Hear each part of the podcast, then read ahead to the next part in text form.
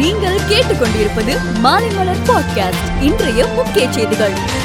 வளர்ச்சி மற்றும் மேம்பாட்டில் நாடு முழுவதும் உள்ள சமசீரற்ற தன்மையை நீக்குவதற்கு மத்திய அரசு தொடர்ந்து பல நடவடிக்கைகளை எடுத்து வருகிறது. அதன்படி நாட்டின் பல்வேறு மாவட்ட கலெக்டர்களுடன் பிரதமர் நரேந்திர மோடி இன்று காணொலி மூலம் கலந்துரையாடினார். தமிழ்நாட்டில் உள்ள ராமநாதபுரம் விருதுநகர் காஞ்சிபுரம் கடலூர் திருச்சி கன்னியாகுமரி வேலூர் ஆகிய ஏழு மாவட்ட கலெக்டர்கள் இந்த ஆலோசனையில் பங்கேற்றனர். கொரோனா தடுப்பூசிக்கு முன்பதிவு செய்வதற்கான கோவின் இணையதளம் மேம்படுத்தப்பட்டு சில புதிய அம்சங்கள் சேர்க்கப்பட்டுள்ளன.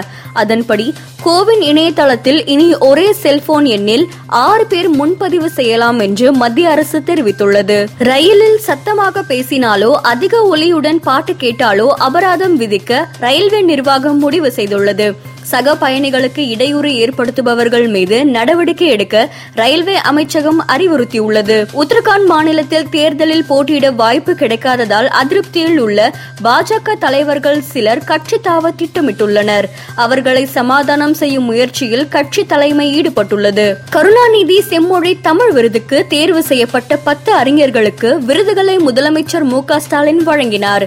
அப்போது பேசிய அவர் தென்கிழக்கு ஆசியாவில் உள்ள ஐந்து நாட்டு பல்கலை பல்கலைக்கழகங்களில் செம்மொழி தமிழ் இருக்கைகள் அமைப்பதற்கான நடவடிக்கைகள் மேற்கொள்ளப்படும் என அறிவித்தார். நகர்ப்புற உள்ளாட்சி தேர்தலில் வேட்பாளர்கள் மற்றும் கட்சிகளின் பெயரில் சுவரொட்டிகள் ஒட்ட மாநில தேர்தல் ஆணையம் தடை விதித்துள்ளது. இந்த முறை ஒலிபெருக்கி பயன்படுத்துவது தொடர்பாக கடும் கட்டுப்பாடுகளை தேர்தல் ஆணையம் விதித்துள்ளது. வடபழனி முருகன் கோவிலில் நாளை கும்பாபிஷேகம் நடைபெற உள்ளது கும்பாபிஷேக விழாவில் இந்து சமய அறநிலையத்துறை அதிகாரிகள் மற்றும் முக்கிய பிரமுகர்கள் மட்டுமே கலந்து கொள்கிறார்கள். பொதுமக்களுக்கு அனுமதி கிடையாது. அமெரிக்காவிலிருந்து சீனாவுக்கு செல்லும் நாற்பத்தி நான்கு விமான சேவைகளை அமெரிக்க அரசாங்கம் ரத்து செய்துள்ளது.